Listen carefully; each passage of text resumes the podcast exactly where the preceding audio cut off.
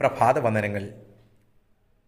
Soviet യൂണിയൻ്റെ ഭാഗമായ അർമേനിയയിൽ Samuel, Daniela എന്നീ ദമ്പതിമാർ ജീവിച്ചിരുന്നു.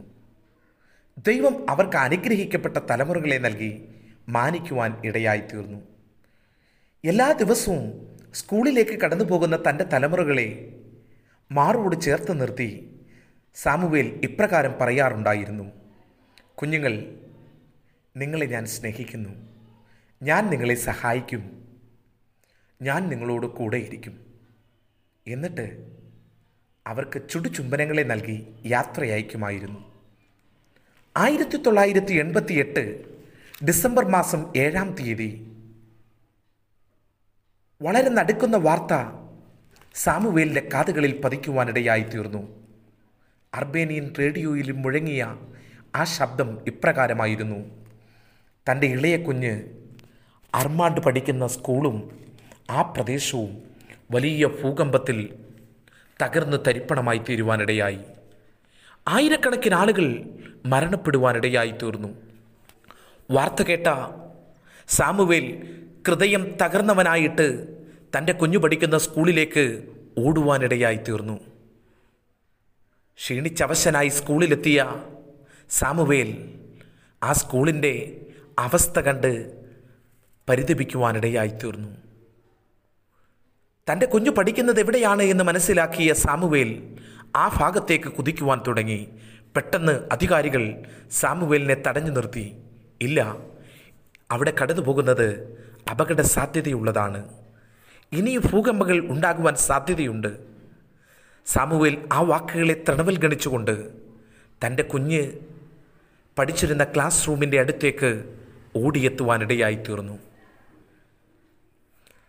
താൻ നീണ്ട മണിക്കൂറുകളുടെ പരിശ്രമങ്ങളിലൂടെ അവശിഷ്ടങ്ങൾ കല്ലുകളുമൊക്കെ പറക്കി മാറ്റുവാനിടയായിത്തീർന്നു.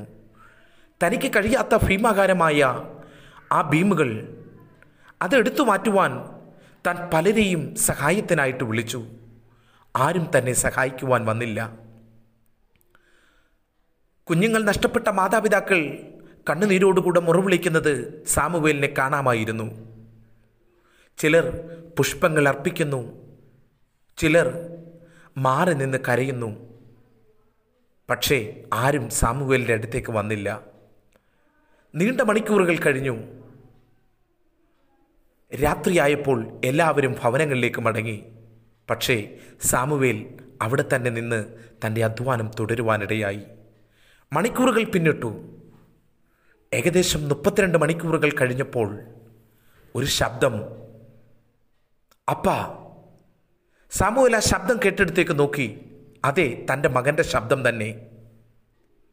താൻ ആ ഭാഗത്ത് നിന്ന് അവശിഷ്ടങ്ങൾ ഒന്നൊന്നായി പറക്കി മാറ്റിക്കൊണ്ടേയിരുന്നു. പെട്ടെന്ന് തൻ്റെ മകൻ്റെ ശബ്ദം: അപ്പാ, എൻ്റെ കൂട്ടുകാരും ഇതിന് തൊട്ടടുത്തായിട്ടുണ്ട്, അവരെ കൂടെ പപ്പാ രക്ഷിക്കണം, അവസാനമായിട്ടേ ഞാൻ പുറത്തിറങ്ങൂ. സാമുവേൽ തൻ്റെ പ്രയത്നം തുടരുവാനിടയായിത്തീർന്നു. ആർമാണ്ടിൻ്റെ കൂട്ടുകാരെ ഒന്നൊന്നായിട്ട് പുറത്തെടുത്ത് അവസാനമായിട്ട് ആർമാണ്ടിനെയും പുറത്തെത്തിക്കുവാനിടയായിത്തീർന്നു. ഇത് കണ്ടു നിന്ന മാധ്യമപ്രവർത്തകരും അധികാരികളും സാമുവേലിനെ അഭിനന്ദിക്കുകയും ആർമാണ്ടിനോട് ചോദ്യങ്ങൾ ചോദിക്കുവാനും തുടങ്ങി.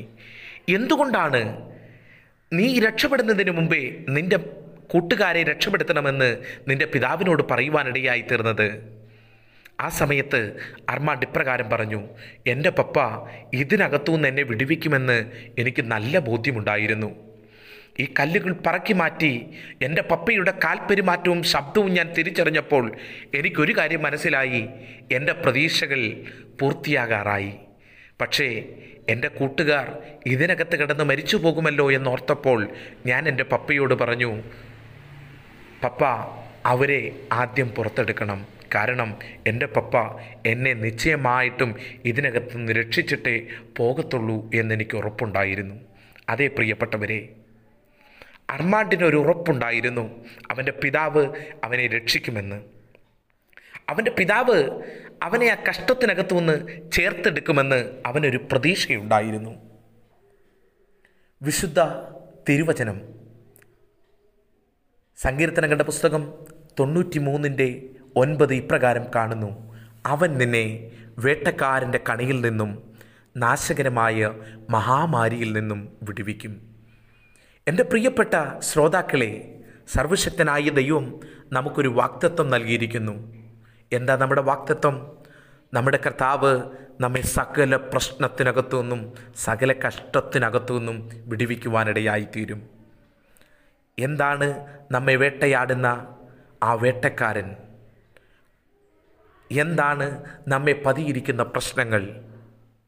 ഒരുപക്ഷെ രോഗമായിരിക്കാം, ഒരുപക്ഷെ പ്രകൃതിക്ഷോഭങ്ങളായിരിക്കാം, ഒരുപക്ഷെ കഷ്ടതകളായിരിക്കാം, ഒരുപക്ഷെ വേദനകളായിരിക്കാം. എന്തു തന്നെയായിരുന്നാലും നമ്മെ വിടുവിക്കുവാൻ, നമ്മെ പുറത്തെടുക്കുവാൻ, നമ്മെ സഹായിക്കാൻ കഴിയുന്ന ഒരു ദൈവമുണ്ട്. എൻ്റെ പ്രിയപ്പെട്ട ശ്രോതാക്കളെ, ഇന്ന് പ്രഭാതത്തിൽ എനിക്ക് നിങ്ങളോട് പങ്കുവെക്കുവാനുള്ള പ്രത്യാശയുടെ വചനം: ദൈവം നിങ്ങളെ വിടുവിക്കും. അതേ സങ്കീർത്തനത്തിൻ്റെ തൊട്ടടുത്ത ഭാഗങ്ങൾ വായിക്കുമ്പോൾ ഇങ്ങനെ നമുക്ക് കാണുവാൻ കഴിയുന്നു: നിൻ്റെ വശത്ത് ആയിരം പേരും നിൻ്റെ വലതുവശത്ത് പതിനായിരം പേരും വീഴും, എങ്കിലും അത് നിന്നോട് അടുത്തു വരത്തില്ല. പ്രാർത്ഥിക്കുന്ന ദൈവത്തിൽ ആശ്രയിക്കുന്ന ദൈവവൈദ്യലേ, ദൈവം നമ്മെ ഒരു നാളും കൈവിടത്തില്ല. മരണത്തിൻ്റേതും ഭയാനകമായ വേദനകളുടെയും അനുഭവങ്ങൾ നമ്മുടെ മുന്നേ കടന്നു വന്നാലും അതിൻ്റെ നടുവിൽ നിന്നും നമ്മെ വിടുവിക്കുന്നൊരു ദൈവമുണ്ട്, നമ്മെ സഹായിക്കുന്നൊരു ദൈവമുണ്ട്. എത്ര ശോധന കടന്നു വന്നാലും, എത്ര തീച്ചൂളയുടെ നടുവിലൂടെ ഞാനും നിങ്ങൾ കടന്നു പോകേണ്ടി വന്നാലും നമ്മെ വിടുവിക്കുവാൻ നമ്മുടെ ദൈവത്തിന് കഴിയും. ദൈവത്തിൻ്റെ വാഗ്ദത്തത്തിൽ നിങ്ങൾ വിശ്വസിക്കുന്നുണ്ടോ? ആ വാഗ്ദത്തം നിങ്ങളെ വിടുവിക്കുവാനിടയായിത്തീരും. നമുക്കൊരു നിമിഷം കണ്ണുകളെ അടയ്ക്കാം.